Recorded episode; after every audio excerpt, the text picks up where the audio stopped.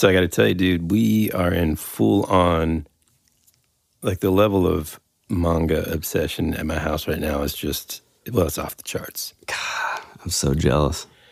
I mean, it's like every single night, both of my kids are just like Jane too. reading. Oh, yeah, dude. Wow. She read all of the entire Dragon Ball Z series, it's like 26 volumes. Oh my gosh. Uh, and now we're, we're getting into like a new series that, man, we've only we only got the first book. Jane's all- Man. No, no, no, no, no. See, that's the you know I, the thing about manga is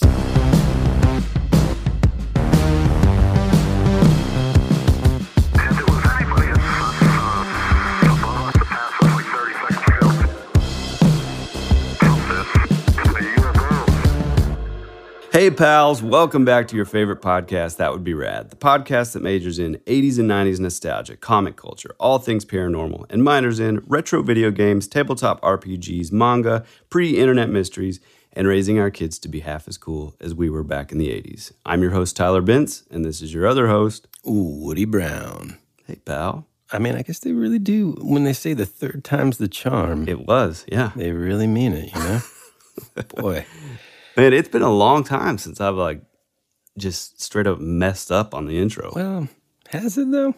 yes. I'm pretty sure you do every week. But that's, Well, I mean, the breath thing, that's a different story. That's, yeah. Well, that got me last. Uh, well, I say last week. I mean, that was you know, gosh.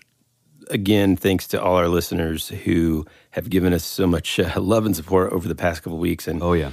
well, just keep on returning back for uh, for more because last week's episode was definitely run and gun, and I, I can't believe we knocked it out so quickly. Oh, I can't. And um, I mean, it was just going to be like a, hey, this is your pals Woody and Tyler, and we're just touching base for like 15 minutes.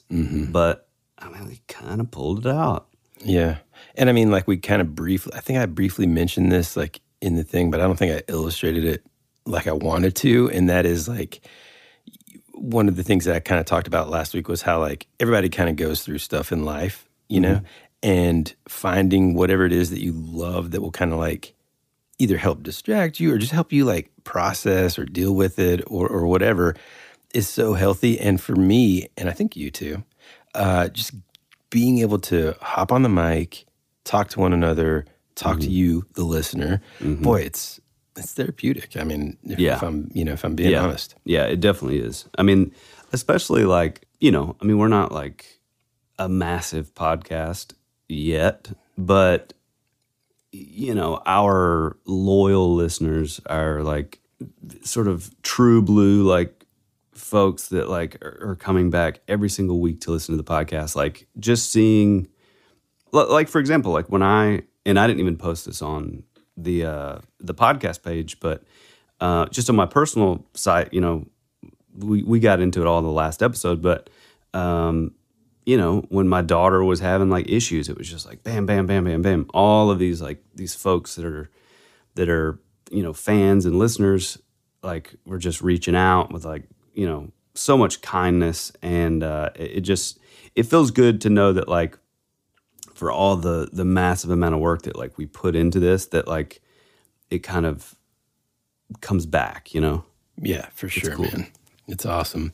Um, okay, man. So this week it's kind of my turn. I thought to kind of bring something that maybe you hadn't heard of before, and maybe our listeners haven't heard of before. And you know, I do love an obscure story Oh yeah. from around the globe, you know? hmm So if you're down, let me go ahead and get this puppy started. Let's get into it.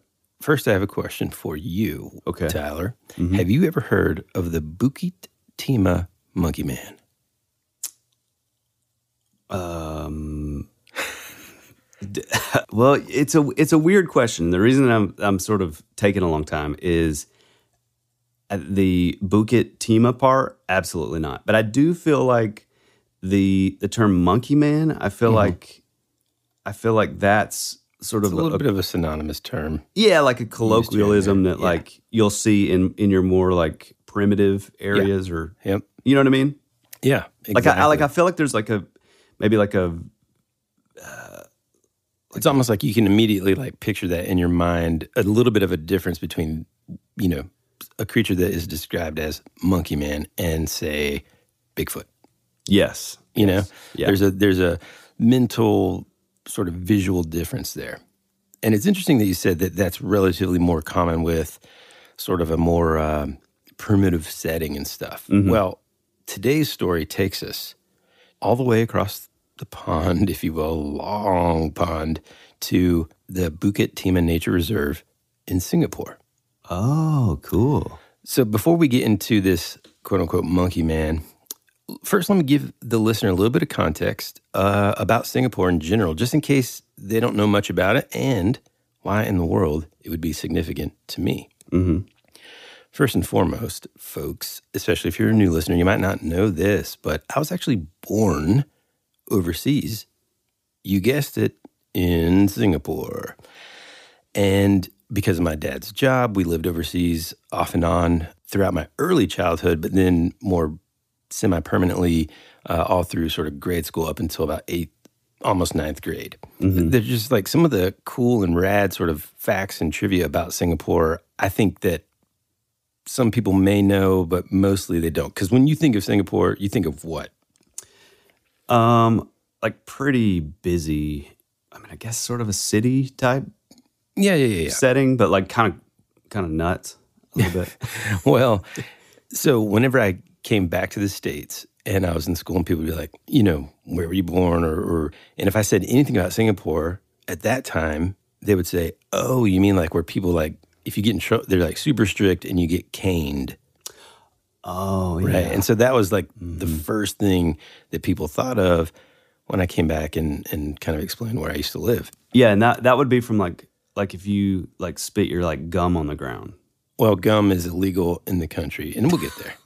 So let me just say this Singapore mm-hmm. is, well, it's like extremely vibrant, bustling. I mean, mm-hmm. I would almost say like it's just like this insane metropolis. I mean, like, I just picture like crazy like street markets everywhere.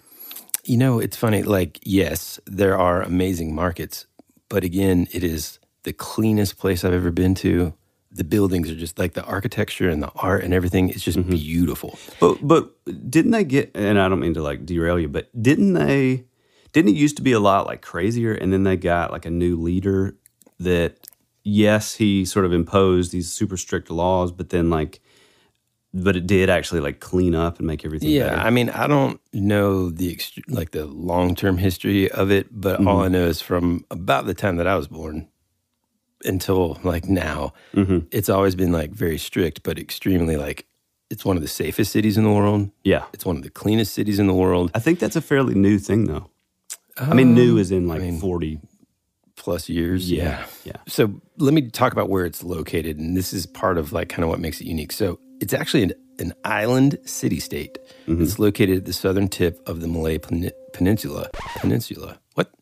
Oh, here we go. Good Lord, I'm not. Uh, I'm not keeping that in there. the southern tip of the Malay Peninsula. Still sounding weird. You better put it in there. Peninsula.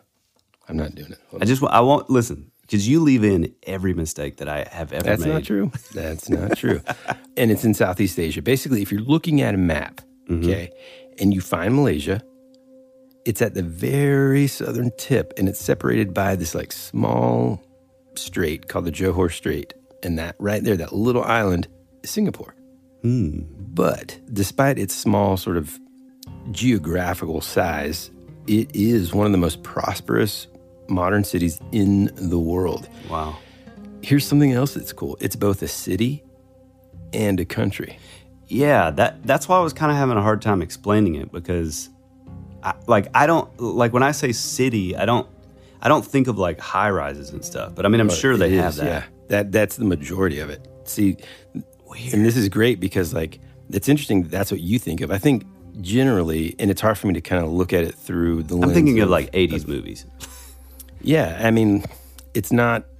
I mean, even then, man. I mean, like the the downtown areas of a lot of like Asian countries and, and capitals. You know, like um, Bangkok or Jakarta, or you know, most of those are just very dense in terms of population. Oh, yeah. large sky rises, you know, all this stuff. And then as you kind of move further out, Branch it's just out. like there's a there's like a cliff. It just drops in terms of like now you're looking at like small little huts. I mean, Yeah. Singapore is not like that in terms of it being even remotely third world, but Jakarta, for example, Mm-hmm. absolutely is like that. And So- and how how far from each other is would, would like Jakarta be from Singapore? Yeah, I don't know the the exact mileage, but it's really close. I mean, a plane Okay. ride is probably like thirty minutes, forty minutes. You know, just Mm-hmm. up in the air, and then almost immediately when you get to cruising altitude, you're coming back uh, coming back down to land. So very very quick. Yeah. So again, it's both a city and a country, and I mean, often referred to as like a city state. And you know, I didn't really know. Well, let me give you some dimensions here. So, the land area itself is just over 270 square miles or 700 square kilometers for our international listeners mm-hmm. using the metric system, and it has a population of about 5.7 million people. Wow. And so, one of the things that I wondered when I first kind of landed on this topic idea was, you know, something I never really thought about and or looked up was are there other city states like this? I mean, I couldn't think of any. And the ones that I found were basically Monaco and Vatican City. Hmm.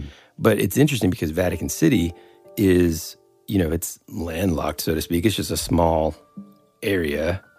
And there's no really like, the answer to the ultimate question is there's no other sort of sovereign city states like Singapore, meaning that Oh wow, they're in, they're countries that are entirely um, it's comprised own- of a single city. Yeah. So- it's so you're unique it- in that way. It is like like Vatican City in that way. Well, all I know is what I found. There's not a country that is just comprised of a single city. So whereas like Vatican City, yeah, it's it has its sort of own ruling government and you know that kind of thing, but it's within a bigger country. Singapore is not only separated Geographically, land, yeah. geographically, but also just it's everything. It's a city, it's a country, it's Hmm. an island. It's it's very unique. I didn't know any of that. That's well, cool. that's why I'm bringing it up. Hey, thank you. It's often referred to as the Lion City. And when you Google like Singapore, one of the things that, that comes up is this really cool, uh, relatively, I mean, it's what I think of when I think of Singapore. There's this like fountain that you'll see, and it's like a, a fish body with like a lion head, and it's like the water's coming out of it, it's like the lionfish or whatever. It's kind of like their sort of symbol or whatever. So so not like an actual lionfish, but like No, it's yeah, just yeah, called that. and um, you know, so it's sometimes called Lion City because apparently, like the Sanskrit origin of the word Singapura, which means Lion City. Dude, how did you just nail that pronunciation, but you failed miserably with peninsula? Peninsula. Yeah, I don't know. Thanks, Val. Peninsula. I mean, there's all kinds of other like I don't know trivia. I mean, yes, it's illegal to chew gum in, in Singapore. I remember one time we we flew in, and I think we were coming back to Jakarta from like Christmas break in the states or something like that, and I had a pack of gum in my pocket, and I remember being so dang scared, realizing this once we landed, and I'm now like in the customs line. I'm like, oh my god. I mean, are we talking like like at the airport? If you have gum, like Oh, it's like dude. a Yep. Is it just There's like, like hey, a man- sign? I, I- if I remember right now, it's been several years since I've been there, but I remember in my memory there being Mm-hmm. like a sign that's like gum is illegal in this country. You know, beyond this point, you'll get fined. So it's not like you're going to get arrested, but Oh, you will get- there's a fine for everything. If you don't, there's a sign at the toilets that says like if you don't flush the toilet, it's like a you know twenty five dollar fine or whatever. Hmm. So I mean, little things like that. If you litter, big time fines. You know. Well, Um, one one of the cool things, and the reason that that I brought that up earlier is I was just listening to a podcast that was kind of talking about this, and this is why I was saying that. Like, I think it's actually already. it, that I, I think it's like a fairly sort of newish kind of thing. But if one of the sort of decrees is like if you're caught with with drugs, I- and I don't know if it's like you're caught with drugs or you're caught like specifically like selling drugs, mm. Either way, you're still caught with them. But you're immediately hanged. Mm, see, like I which which know. has made it an almost completely like drugless society, Oh which yeah. is I don't know if it's like that quick. I'm sure you go to court, but yeah, you're probably the sentence is probably hanging or caning or whatever. oh no, no, Yes, it's dude, immediate like- death. In Singapore? Mm-hmm. I literally just just listened to a podcast about this. Wow. Yeah. So I mean, again, it is in the world one of the safest cities in the world. Yep, It's lowest crime rate, you know, strict laws and heavy, heavy policing. Mm-hmm. Okay. It's also like a melting pot kind of a country because of its uh, location, right? You've got like English, uh, well, you know, as far as languages go, man, like, especially like overseas, almost everyone, uh, you know, the international school that I went to, quick shout out to uh, Jakarta International School, which it's now called Jakarta Intercultural School almost every kid there spoke more than one language, you know. And and so in Singapore, the official the, it actually has four official languages: English, Malay, Tamil, and Mandarin. And so you've got this like melting pot of cultures, Asian cultures, but also some European influence and stuff, especially because like the Dutch were real heavy. I mean, they, you know, basically ruled and controlled a lot of the uh, Indonesian islands. There's, you want to talk about food, man? Oh my gosh, dude. It is unbelievable. It's the, it- you know, we would just walk around, go to these markets, get these just delicious foods. Mm-hmm. Like, I'm all about that stuff. oh man, it's just so awesome. And it's cool because, like, because there's so many different influences, everything from Malaysian to Indian to Chinese, mm, mm-hmm.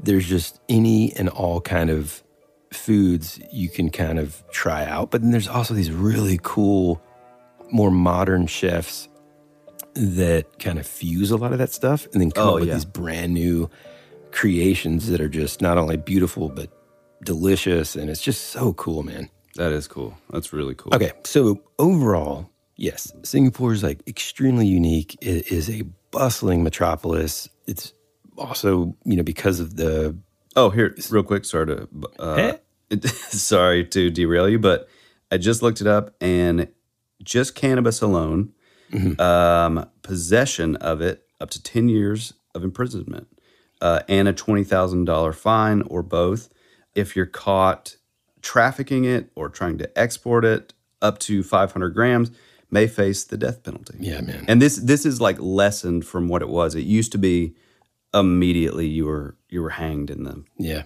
Wow. I mean, it's one of those things where it all kind of sounds like intense, right? But but at the same time, it's like there's a couple things. One, you kind of get nervous and you want to make sure you keep track of your uh, luggage at all times. Oh, yeah. Someone accidentally slips it in your bag. Next thing you know, I mean, what's that movie, dude? It's got like Claire Danes. Oh, um, didn't it have Vince? She had did it have the Vince hot Vaughn short hair. Uh, no, that's a different one. But that same kind of vibe. Yeah, yeah, yeah, yeah. Anyway, okay. When it's So- called something like Triangle. I don't know, man. Not the Pink Okay. Triangle. That's a I don't know, man. Weezer okay? reference. I gotta take this. I gotta take this. oh gosh. So it's sprawling. It's Mm-hmm. busy. Think of it as like you know this metropolis, Mm-hmm. very successful, expensive, very nice, clean, safe place. Something that I rarely thought about is that outside of that main area are these like lush rainforests. Mm-hmm. You know, they also have beautiful like gardens and stuff within the city. They're very sort of famous for their botanical gardens and stuff, and I've been to them a million times. But I never really, when I think of Singapore, I'd never think of, oh, like there's got to be, you know, a nature preserve that would facilitate the potential uh, environment to house this cryptid creature. Mm, now we're talking. Yeah. So when we get back from the break, we are going to dive into this monkey man. After these messages, we'll be right back. Another day is here, and you're ready for it. What to wear? Check. Breakfast, lunch, and dinner? Check. Planning for what's next and how to save for it? That's where Bank of America can help.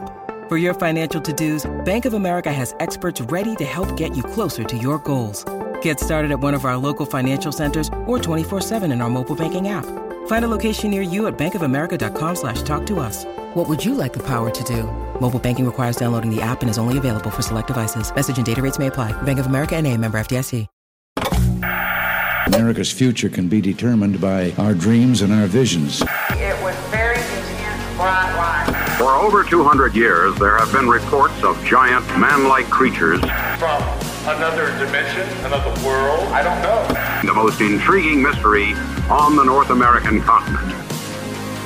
This is Joshua Cutchin, and you're at my home for weirdness. That would be rad.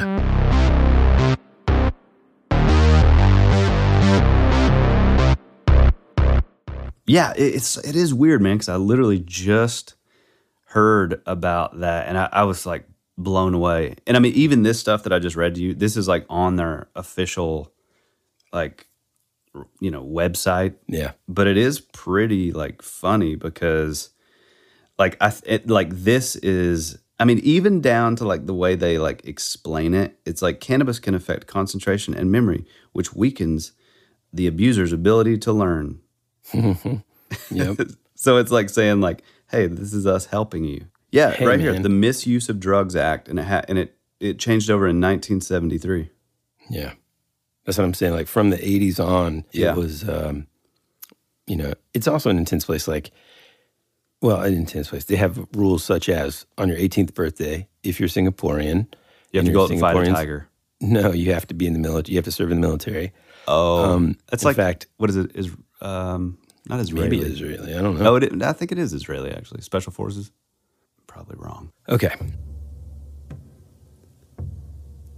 Deep in the rainforest of Singapore, man, is where our episode takes us today. So, deep within lies an enigmatic creature that has been the subject of local legend for decades. We're talking about the Bukit Timah Monkey Man, also known as the Singapore Bigfoot. Wow, cool. So he's been described as a, you guessed it, bipedal primate mm-hmm. that stands over six feet tall, covered in like a long grayish hair. And here's what's cool, man possessing pair of bright red eyes that glow in the dark. Wow. Now, the creature's origins are kind of shrouded in mystery, and some folks suggest that it might be a remnant of a long extinct ape species that once roamed the forests of mm-hmm. Southeast Asia. Others claim that it is a product, and here's where I thought, like, ooh, yeah, this is this is really more of our speed, and I knew you'd like this. A product of genetic experimentation, or a supernatural being that inhabits the wilderness. Mm, yeah. So, some of the first sightings of the Bukit Timah monkey man were reported in the 1950s, with a witness describing a large ape like creature that was seen roaming the dense forests around Bukit Timah Hill. Over the years, there have been sporadic reports of sightings, with some even claiming to have seen the creature in the daytime. Hmm. But mostly others insist that it really appears at night. One of the most famous ones, of course, occurred in the late 80s when a group of teenagers hiking in the nature reserve stumbled upon the creature. Now, I'm actually going to read some of the firsthand accounts as given from a bunch of folks that were originally printed in Singapore's first English language newspaper called The New Paper. Um, They didn't get super creative with the title, but you know, it you know, it kind of just lets you know what it is, and I like that. You know, they cut to the chase pretty quickly. Now, this the new paper didn't come out until 1988, but check out some of these reports. This comes from a 48 year old taxi driver called Serangoon. All right, and this is what he says.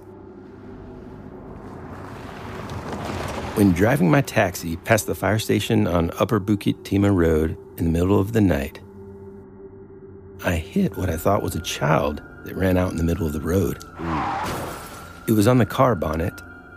Little side note, in case our American listeners don't know what a bonnet is, it's the, it's kind of, they're referring to the hood of the car. Hmm. Jumping back in. Yep. It was on the car bonnet and then it snarled at me. It was like a monkey, but so big. It ran off injured, covered in blood, and holding its arm, which was broken. The next report comes from a 29 year old housewife, cool description, who said, I was going to the bus stop early one morning to catch the 171 bus. It was very foggy and cold. I thought I saw a tramp going through the rubbish bin. However, when I approached, it called out with a loud animal sound and ran back into the forest. It was gray, hairy, and ran on two legs, but had a monkey's face. I was shivering with fear and called the police, but to no avail. It's funny with some of these, you know, you can tell that uh, that 1988 English translation was more of like a Europe, yeah, a tramp going through the rubbish bin. yeah. Um, all right, this one comes from a 65 year old retiree, and he recalled this creature being talked about from his childhood. He says, We were always told as children when in the kampung not to go near the forest at night, due to the monkey man. Of course, we never saw it ourselves, but it was always some uncle or friend of the family who'd seen it. Once we were shown these footprints near the forest road, and I remember the strong urine smell. Hmm. Whenever we heard shrieks coming from the jungle, we would tell each other, Don't disturb the monkey man. Now, despite numerous sightings and reports of the creature, there, uh, you know, like most of these things, there have been no concrete evidence to prove it, its existence. However, obviously, this wouldn't stop locals and tourists trying to find and catch a glimpse of this elusive creature. And the Bukit Nature Reserve, where the monkey man is said to inhabit, attracts thousands of visitors every year who want to kind of explore the lush rainforest and perhaps encounter this legendary creature. It's a 164 acre park mm-hmm. located just a few kilometers from the downtown area of Singapore. And it's got such a diverse range of flora and fauna and stuff. And I think they said like over 800 species of plants and over 500 species of animals and almost 200 species of birds. I mean, this is an area of the world, Tyler and listener, where like the biodiversity is other than like the Galapagos Islands or something, it's so mm-hmm. Mm-hmm. rich. Almost like like another Amazon type. I mean, exactly, man. So many creatures, so many like I mean, they're still discovering creatures in the mm-hmm. jungles of Southeast Asia like every year. Oh yeah. know? Oh yeah. It's interesting too because this reserve and this area, well, there's other creatures with similar stories. One that we've kind of briefly talked about before is the orang pendek, which is in Indonesia, and then like even like the the Yeren in China. Yep. Here's something neat that I found. So in 1932, there was this article written about the orang pendek, and the Singapore press basically that's where it came out. It wrote in detail about these creature about these creatures, and it was called "The Mysterious Jungle Races of Sumatra: Giants and Pygmies," and it was released July nineteenth, nineteen thirty-two. Wow. Now just marinate on that for a second, man. 1932, man. I mean, you know what I'm saying? Like, this is far before uh, what? Um, Oh, are you talking about like uh, like Patty? Like yeah, the Patterson far Gimlin? before. Yeah, like 30 plus years, right? Before Patterson Gimlin, but of course not before like gold prospectors saw Bigfoot up in the the valley of the headless men. Oh yeah. Hear more about the Valley of Headless Men in That Would Be Rad, Season 1, Episode 41. Let me pull up this 1932 article. Hey, real quick, while you're doing that, um, how how tall did you say this this one was? So, so some have said that it was like six foot tall. Like so, the Monkey Um, Man. That's the one. mhm, you're, that's what mhm. you're talking about. Because the yeah, the, like what you were saying, like with the pygmy thing, the orang pendek is like. Um, I think a lot of people believe that it's like a ground sloth. Mm. I think that could have Yeah. gone extinct or whatever because it's like really small. It's like three feet tall. Yeah. supposedly. Yeah, and there's like a bunch of different, um, apparently too, like Japanese soldiers during World War II that had survived kind of wild areas and set up like little temporary camps in, in mainland Malay, kind of talked about sightings of some sorts of creatures. Now, I wasn't able to find that in writing, but I did find, no joke, the actual article from 1932. Oh man. And so it, this one is more about the Orang Pendek, but we can kind of, let's just for a second assume that in some way, because of the geographic location, these are somewhat related. You know what I'm saying? Mhm. Oh yeah. Okay. So it says this is the title of the article Mysterious jungle races of Sumatra, giants and pygmies, guard swine and have their heels in front. Not sure what that means. Let's, let's dig in. The story of the so called Orang Pendek, and in parentheses it says pygmy, shot recently at Rokan in Sumatra. What the? Is this article saying that they shot one? Whoa. Oh, let's keep going. Shot recently at Rokan in Sumatra have, has given rise to comment in the Sumatra vernacular papers, one of which gives particulars of other legendary jungle people in Sumatra. These, according to the people of the Menang Kambua, may be divided into five classes the Orang Lubu or Kubu, the Orang Pendek or Lichi, Si Bigwa, Mawas, and Baksaksa, which means giants. The following particulars of these strange beings are given. Man, dude, this is hmm. crazy. We're about to dive into each one of those. This is neat. Orang Lecho. They didn't say that before, but we're going to keep on going. Where'd that one come from? The existence of Orang Lubu or Kubu is well known. They are found in the territories of Jambi and Palembang and on the boundary of Sumatra, basically. Mm-hmm. In former days, they were also found in the western part of Sumatra, that is, in the forests of Rao and Bukit Gindang. A lot of you, a lot of names here. Orang Lubu never live in one place permanently. It is their habit to wander about. They possess a language, customs, and manners of their own.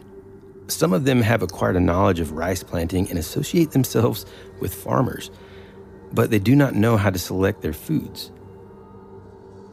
In the manner of dress, they imitate the farmers, owing to their constant association with the latter. Whoever visits a hut of Orang Lubu must shout from afar, Saniki Sanak, which means, My brethren, my brethren. Hmm. If he acts in this way, he will be welcomed by them, but if otherwise, he might receive injury from them. It might be that the Orang Lubu are one of the original inhabitants of Sumatra. Wow, that's cool. As life is becoming harder and harder, these people are forced to go and live on the countryside. And as their life is not properly looked after, their number is decreasing. Just real quick on that one.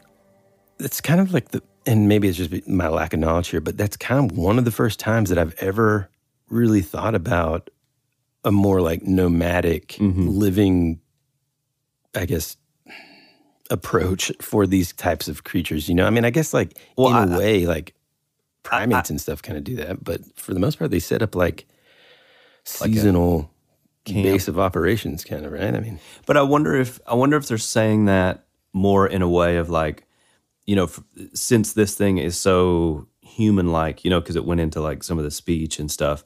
Like, I wonder if they're saying that's like an extremely nomadic behavior for a more human type yeah, animal. You know what I mean? Yeah. But for like other primates, like yeah. you know. for the most part, I think like when they're describing orang lubu, Mm-hmm. they may actually be referring to like more like pygmy type oh, just people like because they didn't really like describe him as being like I don't know. well, the orang pendek is like Yeah. covered in hair and Yeah, yeah, yeah. you know. uh, Interesting. which, by the way, I made a mistake earlier when I said that the orang pendek was the one that was uh, a lot of people thought was a ground sloth. That is actually the mapinguari from Hmm. Brazil. Ah. I just had to clarify. Yeah, what I've read about the orang orang pendek is that like basically there's a lot of the the information about this in these creatures kind of differs from account to account. Like you'll find some stuff online specifically about the pendek that is more yeah they're smaller in stature you know questionably you can almost like start to see especially with like these that this guy's kind of describing these like more like pygmy um primitive sort of tribes of people that live in the deep, deep forests. For somebody that's like a Westerner or coming from a you know European country, and then kind of seeing these folks for the first time, they may think of them as like you know wild. Sort of like I think about like an old, um, oh god, Little Rascals. Epi- you know, like a ep- like, like, a, black and wild white man. episode. Yeah, like the Wild Man of Borneo and that kind of right. thing. Although it does say that because I'd totally, I mean, I, I like I'd heard obviously of the orang pendek, but one of the one of the things about it though that keeps sort of popping up is it says that like they were so strong though that they could uproot full trees and break uh, rattan vines, rattan vines, Yeah, um, which I guess are probably pretty pretty substantial. But um, Mm-hmm. so I don't know. that There's there's like these sort of feats about it that lead me to believe that it's something a little more than like just you know like a, a pygmy or like a, a short person. Yeah. Um, which is funny because that's what orang pendek actually like means. It means short person or little man. yeah. So Orang Lecho. It says uh, Orang Leche. Well, he changed it there, right in the same sentence. Were found in the western part of Sumatra, um, and they were found by people who went into the forest in search of rubber. And they are apparently fond of living in the thick forest with plenty of streams. They fear human beings very much. They are short and possess a language of their own. They speak at a terrible speed, he says. They eat fruits and also fish. They are sometimes found catching fish in the streams in the forests. Whenever they see a human being, they will shout, Darenka, Darenka, which probably means, I love that assumption, a human being, a human being. when they hear this warning, uh, when they hear this warning note from their friends, they immediately fly into the forests and are never found. Yeah. Oh, yeah. I mean, imagine if we are talking about like a like a Sasquatch or Bigfoot type, you know, entity, if you will. Um, I mean, imagine the hiding ability of one that's like eight to ten feet tall. You know, and okay, so now you have one that's like anywhere from like two and a half to like four feet tall. I mean, that you would never find that thing. Yeah.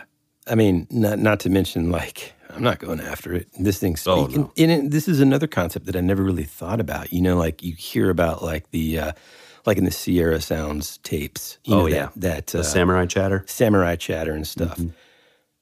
I mean, it's kind of an interesting concept to think about. Like, okay, let's say these creatures do exist, and they're located in different parts of the world, and just like we are as humans, separated by like vast oceans or land, we have our own dialects and languages and all that.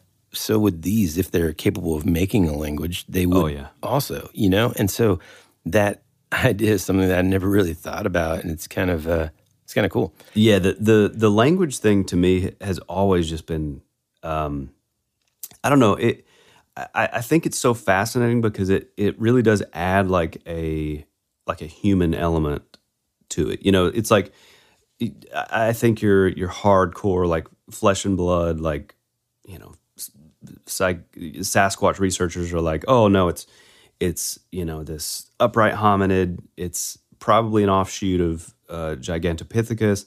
It's definitely an ape. But uh, to me, it's like once you involve like these accounts, and and this stuff goes, I mean, almost in all of them, you'll hear this like certain like speech patterns or certain like you know ways of communication, whether it be like wood knocks and like stuff like that. It's like to me that that adds like that human element you know into the Oh, yeah. the the scenario and it's like okay we're not we're, we're no longer dealing with like just just a random like ape you know Yeah, I know it's wild, man. Let me. Uh, wild man there it is um all right let me read some of these other descriptions because then it gets it gets kind of cool. So this one is called the sea bagua. People say that the sea bagua are one of the species of orang pendek. They are of a retiring disposition and prefer to lead a lonely life. Hmm. They work as guardians or shepherds of swine. They live in jungles, having ponds where swine like living. According to old hunters, any swine that is under guardianship of the sea bagua will never be caught, no matter how good your hounds are, for the swine will follow the swift flight of the sea bagua into the thickest part of the forest. Their skin is the same as that of the leche. They are about the height of a child of three or four years of age. So there you go. That's some more like smaller. Mm-hmm. This one's called the Mawas. According to the people of Mingakabua, the Mawas are not the same as the Orang Pendek. The Mawas are a type of Orang Outang, and their body features exactly resemble those of a human being. Their height is the same, blah, blah, blah, blah.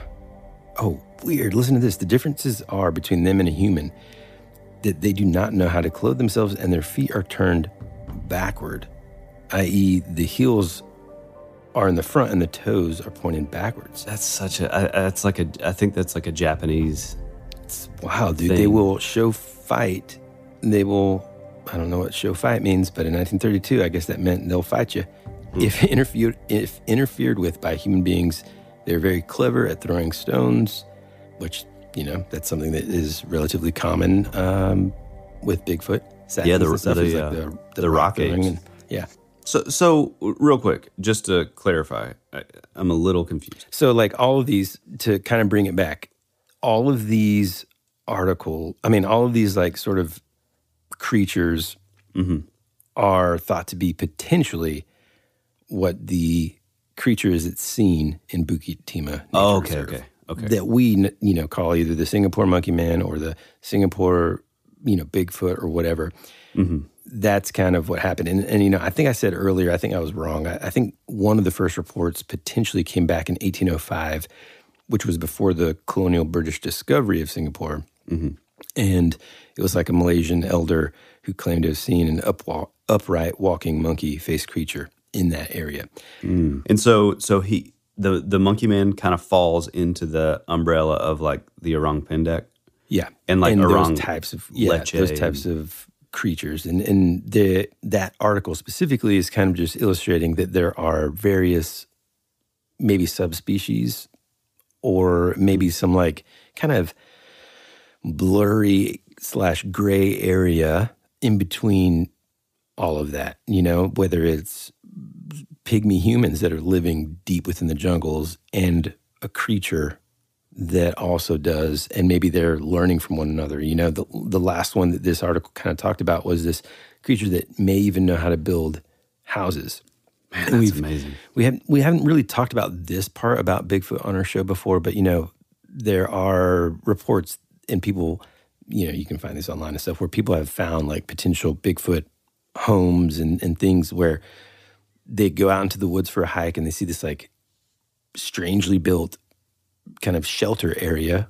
And, you know, people are thinking it's like a Bigfoot kind of uh what's the word I'm looking for, man? Not nest, but You're talking about like like the tree structures and stuff, like the yeah, yeah, yeah. It almost looks like if you can imagine like a teepee without the cloth. Exactly. Yep. Um, Actually, man, we, my family went camping, and I'm always a little dubious because it is one of those things that it's just kind of, I mean, like you know, when when we were kids and stuff, it's like it, they're fun to like build. You just kind of stack trees on themselves, you know, and then eventually you just get thicker and thicker. Yeah. But like, man, we did run across one one time that was like massive, hmm. and I mean, I, you know, I, I I didn't want to just come straight up and be like, oh, that's one hundred percent, uh, you know, a big a Bigfoot, you know, den or whatever. But I mean, you do see a lot of those.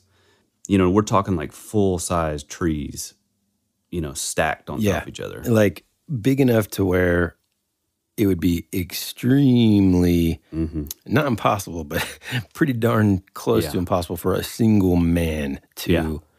Uh, and I don't mean single because you know he's down on his luck and doesn't have. A girl. I'm talking about like just one person stacking these things on top of each other. Yeah. Wh- Which I, I wonder, you know, the like I said before about like they're kind of known for like being able to like uproot like trees. I Mm-hmm. wonder if that ties into that. I wonder if that's a lot of man, the yeah. the source of that, you know, Yeah. that part of the legend. Well, here's something else that's interesting about this uh, monkey man. So apparently, there's this group of, well, they're, they're called the Night Raiders, okay? And they're a group of explorers who investigate various locations around Singapore in the dark at night. Okay? That's awesome. And apparently, and back in 2007, 2008, they had several sightings of the Singapore Bigfoot or the Bukit Timah Monkey Man. And they said that using some quote unquote paranormal equipment that they had, mm-hmm. they were able to capture a couple of split seconds of this creature. Man, that's cool. And we'll kind of include that. Now, i- is this like team that does this? Are they out of Singapore or are they? Yeah, Okay, cool. they're the Night Raiders. I mean, that's really cool. It says the Bukit Timah monkey man, commonly abbreviated as BTM or BTMM, is a creature said to inhabit Singapore, chiefly in the forested Bukit Timah region. The creature is often cited as a forest dwelling hominid or primate and is also accounted for being immortal. Hmm. However, its exact identity remains unknown and its existence disputed. wow. Documentation of the BTM is sparse and scattered. The creature is largely considered a product, a product of local lore. And even it kind of talks about how, like, some folks even kind of maybe think that it might even be a jinn. Oh man.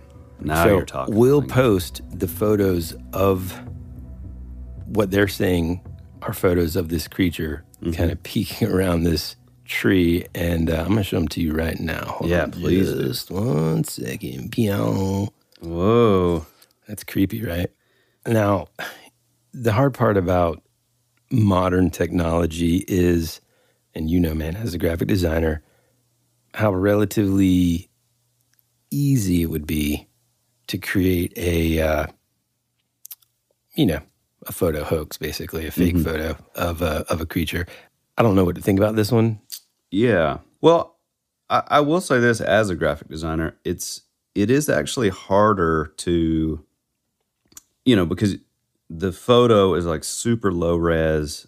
I'm sure it was probably a trail cam, and it's it's actually harder to sort of integrate your, you know, if I were to put like a Bigfoot in there in like a low res photo, it's actually harder to do that than like a you know high res super sharp photo at least in my experience to to to make it look sort of legit you know what i mean? Yeah, I mean, I guess maybe you just like, oh, I don't know the technique, but just like copy, copy, copy, copy until the copy becomes so distorted. Overall i mean in after you- theory but it's it, it's a lot harder to do that than i mean you could throw in like gaussian blurs and and all that kind of stuff but i mean it looks yeah i'm on the fence man i'm 50-50 on this because it definitely looks creepy like Yeah, it's weird no matter what. And at the end of the day, look, here's the thing.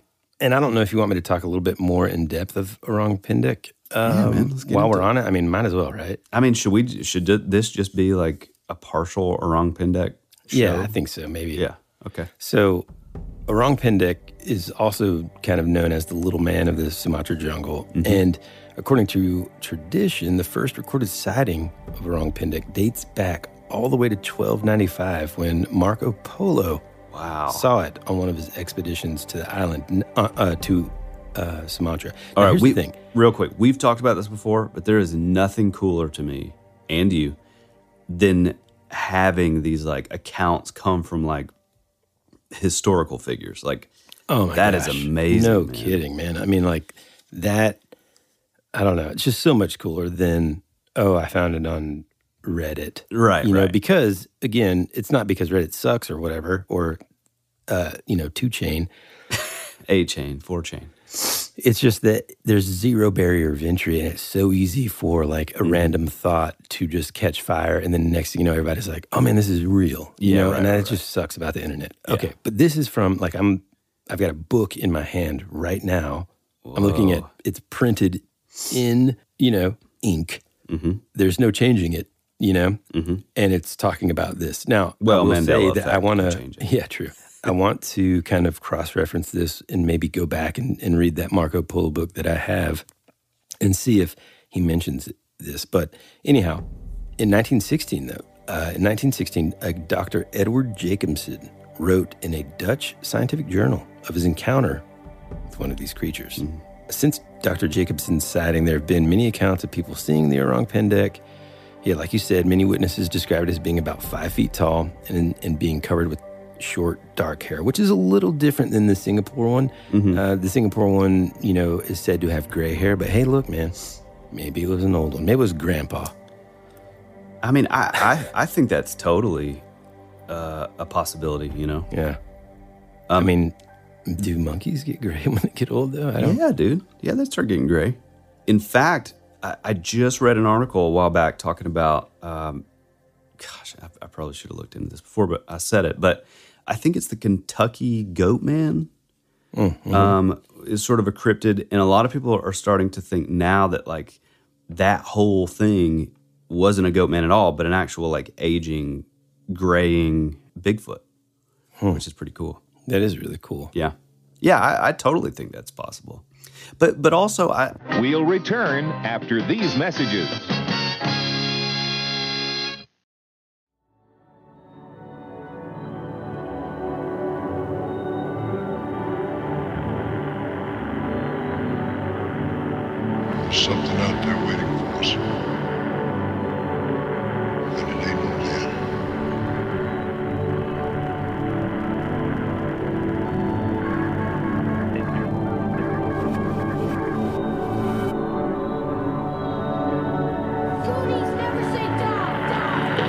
This is Bryce Johnson from the Bigfoot Collectors Club, and you're listening to Tyler and Woody on That Would Be Rad, because that is rad.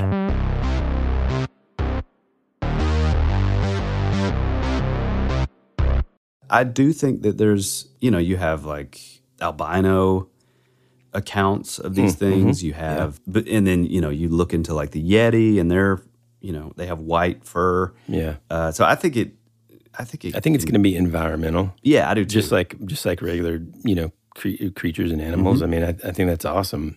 And again, it goes back to what we say time and time again, which is if these things were discovered in nowadays, Mm-hmm.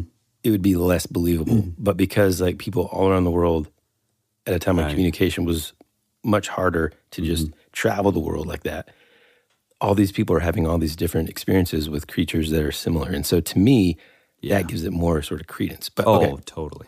Yeah. Uh, it says that it's definitely bipedal. Its arms are proportioned more like that of a human, though, rather than the extended arms of the ape.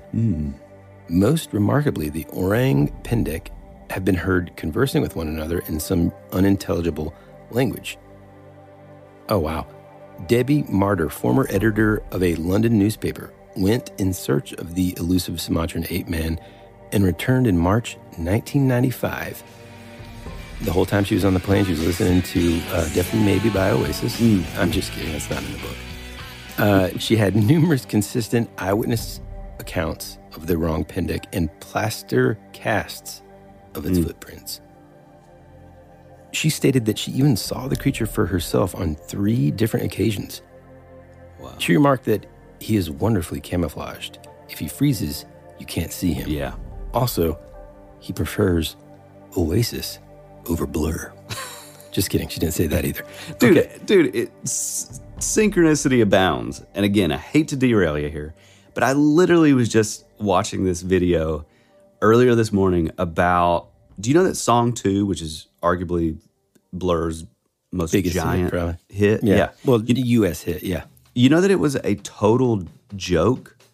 They they made the entire song, uh, the the from his vocals just being like literally like your reference vocals to, and it broke down like so you could hear like the, the vocals isolated. It was Mhm. recorded so sloppy that like, that like the guitar was is actually louder than the vocals like as far as Wow. the bleed. Uh, Man. but it was a total joke, and they were like, "Okay, we're to do this song, and we're just going to make up words and make it silly and make it really messy and show the labels as like a joke." And the label, you know, I get, I'm sure the A and R guys came Mhm. in, they played it for them, and they were like, "This is a hit." I mean, it is so catchy. And it's so funny to me that, like, well, first, let me say this. During the Oasis Blur feud, I Mhm. was Team Oasis all the way, but I still liked Blur. Okay. Yeah, yeah, yeah, But what's funny to me is them describing, oh, this is us being silly. Because if you're not familiar with Blur other than that song, go back into their previous albums and it's just like, boys, that's like girls. It's like way more pop. I mean, way more poppy. And so when they released this song, it was like, whoa, man, this is really cool. Yeah. And so like I mean, I- that that whole album has some really cool stuff too, like Beetlebum and like there's some really good um But nothing- sad ballad or nothing um, sounds like no, nothing sounds like that. Yeah. So, and, and that was to me that was the disappointing thing because it was sort of like, like when I heard song two, I was like, man, this is badass. It's almost like like a garage rock type, post punk kind of like weird.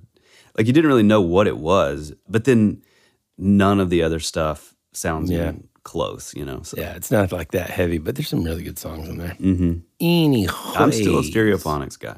Oh, I love stereophonics. Yeah. I mean, we could go on and we could do an entire episode. Maybe we'll do that in the Patreon one day where I just go straight through my Britpop Oh, I love it. Yeah, like man. recommendations Mhm. and uh, do like a curated history of my love for Britpop. Mm.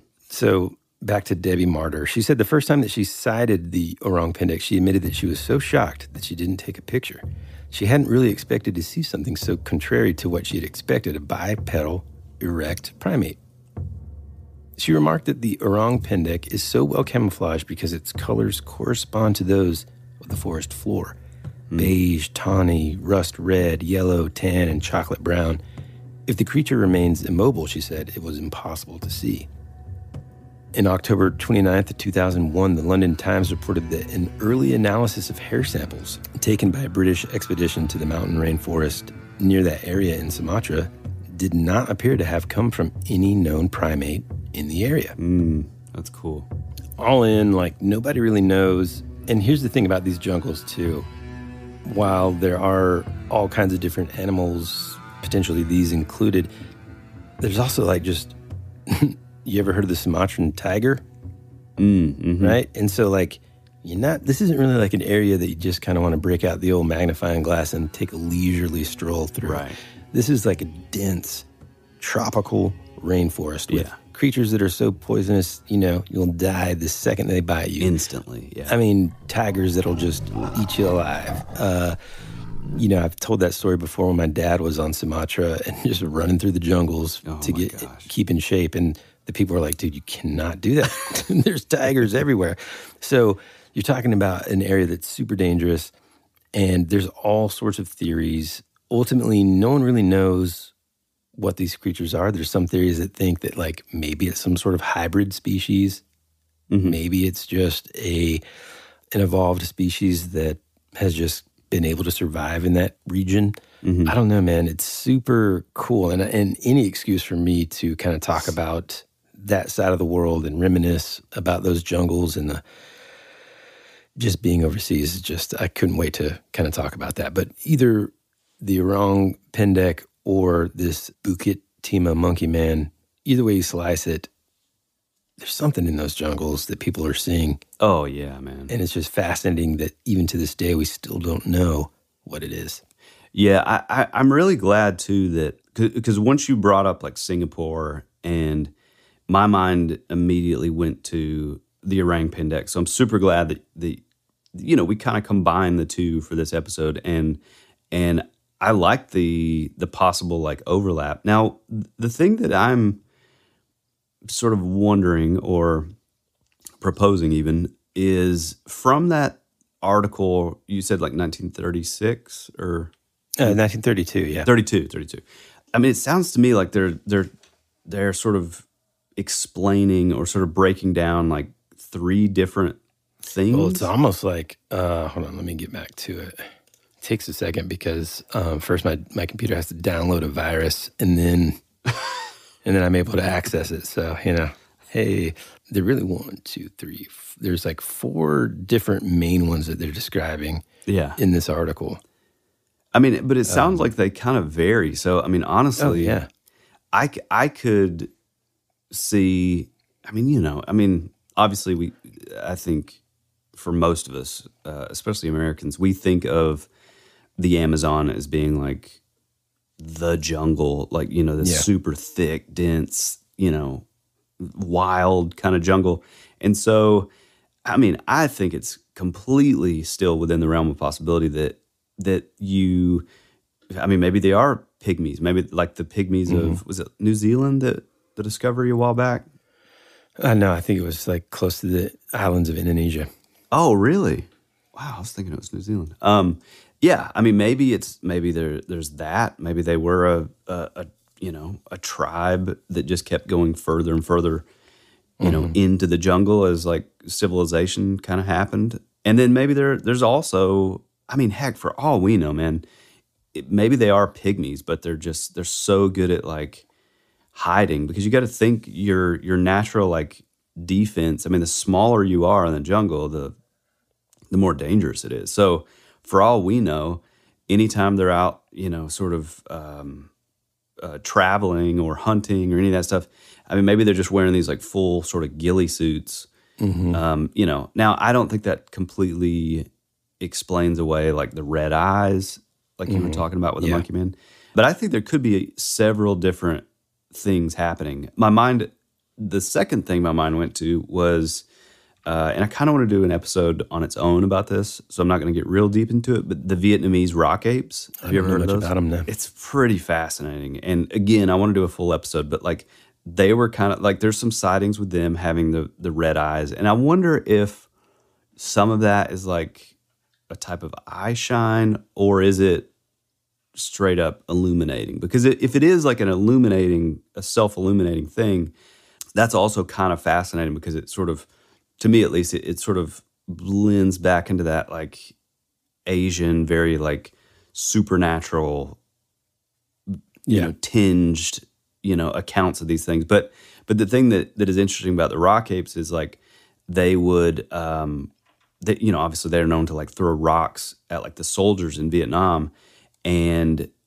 there's even like several accounts where they were they would throw back like live grenades What? which is pretty fascinating. Yeah, and, and there's like other accounts where like, uh, I mean, you'll read stories where like, you know, somebody will happen upon like a- like a guy that like his both of his arms are completely like ripped off and like Jeez. super strong, super, you know, pretty aggressive, you Mm. know. Uh, but I mean, you, you got to think about it. Like, okay, take this setting that we're talking about, like with the uh, Orang Pendek and the Monkey Man, and you know, now you ha- have like soldiers like shooting and throwing grenades and and like basically having warfare in your your jungle home, and it's like. All right, enough of this. I'm going to attack, you know? So it kind of Yeah, makes yeah. sense that like they would turn aggressive, you know? Well, it kind of reminds me. Well, there's a couple things that it reminds me of. First, I'm sure I mentioned this before to you, but did I, I told like I waiting for the bus in Indonesia one time. I got slammed right in the face. This monkey that was on a power line, like threw a freaking fruit seed and hit me right in the mouth. Jeez. And, yeah, it was uh, that was awesome. And then uh, thank goodness it wasn't poop. Yeah, yeah. And then it also reminds me of um, the newer Planet of the Apes sort of trilogy, right? You Yeah, these right. Mm-hmm. like intelligent apes, and all of a sudden they like start to adapt the weapons. First, it starts with primitive weapons, Right. and then they steal the guns from the humans, and now they're using them crudely, but they're still using them, right? And so it's Mm-hmm. like, man, I mean, just that kind of thing happening in the jungles. And here's something else to keep in mind, folks. Like in this area, so Indonesia, for example, is a it, it I think said to have almost eighteen thousand or more islands, six thousand of which are inhabited, right? And so it wasn't too long ago that you know you can see some footage of like you know the helicopter flying over one of these islands, and it's like this dude that's painted head to toe, and like one is like painted, and this might have been Brazil. I could be kind of mixing them up, but like, and I thought it was like anyhow. There was like a primitive. Are you talking about the- the- guy? The link he's that you sent me? Like those, that crazy no, tribe? not those. I, I would, was- we're going to dive into that. Holy cow. man! But which was in the 1920s, right? Yes, which by the way, dude, I've I, I needed to I need to send you this link. I found on the Internet Archive. There's a book that's like you know six hundred dollars. You can't find it Mhm. anywhere. Yeah. But they had that full book, and it's an entire book on like Photographs, right? just all photographs, dude. It's like they're so crazy looking that I didn't even believe they were real. yeah, me too. You know, I thought they were Um, just modern, like Yeah. So there's still places on Earth, basically, where Mm-hmm. human beings have never seen a helicopter or, Oh, yeah. you know, held an iPhone in their hand and, and are still like terrified by, you know, people that aren't in their tribe. Mm-hmm. And I, there was like some either movie or documentary that I was watching where this guy is trying to like communicate with these, I think they are cannibals Mm. and he, he- you know he brings the camera and it took them so long for them to like come up to him and they were like super scared and they're like yelling stuff and and he would try to like give them things and, and stuff and it, it was just super interesting and so hmm. places like this still exist in the world and it's really hard to kind of wrap your mind around in 2023 when we're recording this that that is real.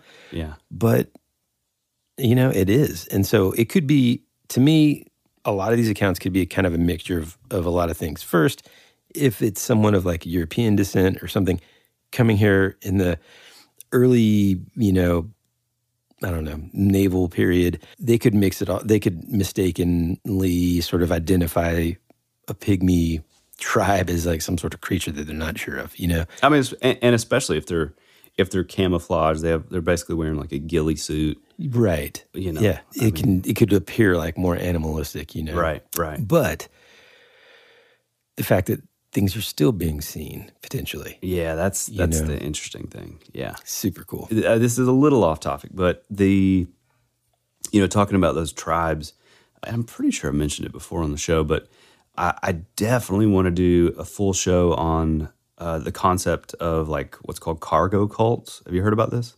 no uh-uh. Um, I mean, I think we've talked about it. it. It's basically this idea. There's one that's kind of like a, a sort of the more widely known one, but it's basically like, you know, this tribe that, that they didn't discover until, I mean, maybe like the 80s. And basically what had happened was a plane, like a, I think it was a US plane, went down, maybe it was a British plane, went down, you know, crashed into the jungles. And they discovered it, you know, it would have been back in the 60s or, or 50s or, you know, whenever.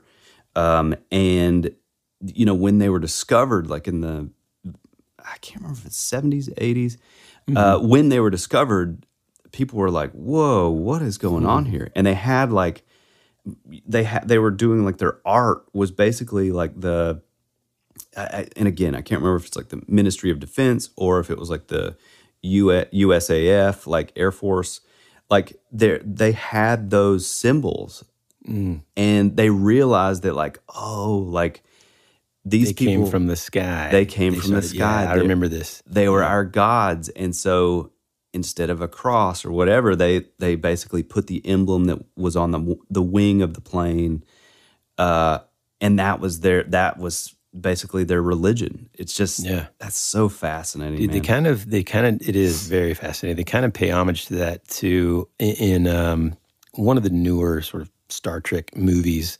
Uh, Hmm. They go to save this planet and they know that they have to like take some. I, I don't know the the short version of the story is essentially they take something these primitive beings on this planet are like chasing after them Mm-hmm. and then the enterprise just like busts through the ocean it was hiding because they are not supposed to let these primitive people see it and Mm. not let them know that they interfered essentially with the Oh, planet right. to save it and then they escape death the the the crew Mm-hmm. they beam on board of the enterprise and it flies off and then you just see this like primitive guy like drawing the shape of the enterprise and everybody like bowing down and so Oh. Yeah. it's that same concept man That's of cool. like yeah. you know, all of a sudden something falls from the sky. Yeah. And you're thinking, like, oh, this is the gods. You know, uh, what's that uh, movie? The gods must be crazy, right? Isn't that like from the, I don't know if it was so late 70s or early 80s? I think it's 80s, Something fall, like, I think a Coke bottle or something falls from the sky. And like, I don't remember it. Clay will know. I mean, yeah, Clay will definitely know. It, I mean, it's almost you know kind of like Star Wars too, where you know C three PO. It's like oh, he's a god because Mm-hmm. Oh, yeah, yeah, yeah. You know, gold. And, Yeah. yeah, that's really fascinating. I, I I still I still think that there could be a lot of different things playing out in this. Mm-hmm. I, I've I've never heard, um, which is interesting because you were able to find it in a 1932 like paper, Mm-hmm. but I'd never heard of like the the different like offshoots, like the Orang Yeah. Leche, and then like those. I think that's pretty. That's pretty It's really cool. fascinating. Yeah. And again, like I said, any excuse for me to like talk about my old stomping grounds is Mm-hmm. uh, it's hard for me to resist. So I hope uh, hope you enjoyed that. Real quick is you know like the terminology like born with a silver spoon in your mouth. D- does that apply to like Asian countries like born with a silver pair of chopsticks? Or- Yeah, I'm not sure. And, and also, it's did funny. you did you My kids have been getting into stuff like both of them eat like whenever we eat, like they love chopsticks, Mhm. and so like if we go eat, you know, Japanese or anything like that, they even have their own pair here at home. Oh yeah. Um, but one thing, and you might not know this, but traditionally in Indonesia, they don't use chopsticks. They eat with their hands. That's correct. Yep. And so I was telling my kids, you know, like, you know, you go to a traditional Indonesian restaurant and they've got like this little small bowl filled with like lemon water that you like dip Mhm. your hands in first and all this. And uh, they're like, what? Really? and I was like, yeah. And both of them are like, that kind of sounds cool. And I'm like, yeah, well, stomach bugs are aplenty. Okay. Yeah, my wife would not be down with that. Mm-mm. And for the most part, like you just ask them for a fork. I mean, everything's so like westernized now Mm-hmm. That you know there's places to go and, and things to eat that are sort of new, newbie friendly kind of. Yeah, yeah, yeah. That that is one of the things that that you know, as a as a dad of of two young kids, also, I'm always like hesitant. Like Courtney would be like, "Man, we should go here," and it's like, I just don't know. Uh, for two kids that only eat PB and J's and maybe chicken tenders occasionally, it's like I just I just don't know how difficult this trip is going to be. You know, To, to where now? like just anywhere. Pretty Yeah, much. it's gonna be difficult. Yeah. Well, dude, it has been a pleasure. I have had an awesome time hearing about this stuff. You definitely did. You definitely did surprise me with a lot of stuff that I'd never heard before. So, bravo to you. Thank If- you, thank you. If you guys, the listeners, would like to hit us up online, the majority of everything happens over on Instagram. Feel free to jump in the comment section uh, if you want to tell us a story or your own personal, you know, paranormal account. Feel free to shoot us a DM, or if it's more long form, head on over to that would be radpod at gmail.com. Or even better, if you would like to tell your own story, uh, I mean, you could send a voice memo to our email as well, but just that would be radpodcast.com, which you can, which has like the, you know, the feature, which is my favorite thing, um, where you can basically tell your story, you know, directly to the site, which is really awesome. And we would love, love, love, love to hear those stories. We have several stockpiled, and uh, you know, we kind of try to save them for special occasions. But man, we love that kind of stuff. So if any of you guys have, you know, whether it's just urban legends, urban lore in your area, to you know, sort of folklore or you know, cryptids in your area, just those like super obscure, like localized things that's the stuff that we are obsessed with. And so feel free to shoot that over and, you know, we'll throw some sound design and some cool music behind it. And, uh, or, or, you know, if you're not comfortable uh, using your own voice, we totally understand. And either of us will read it and, uh, you know, make it cool. But any of that stuff, uh, we welcome. Get out there and tell a single friend about the show. It makes a huge difference. Uh, give us a five star review if you have some extra time on your hands. Also, if you're not getting enough on this main feed and you just you gotta have a little more rad, head on over to Patreon and join the Rabbit Trail, which is our Patreon. It means a lot to us, and uh, we really appreciate all of the support for you guys over on the Patreon. Mhm. Woody, you got anything else? I think that's uh, I think that's about it, man. All right, pal. Well, we love you, we appreciate you, and as always, be rad. That's the way it goes.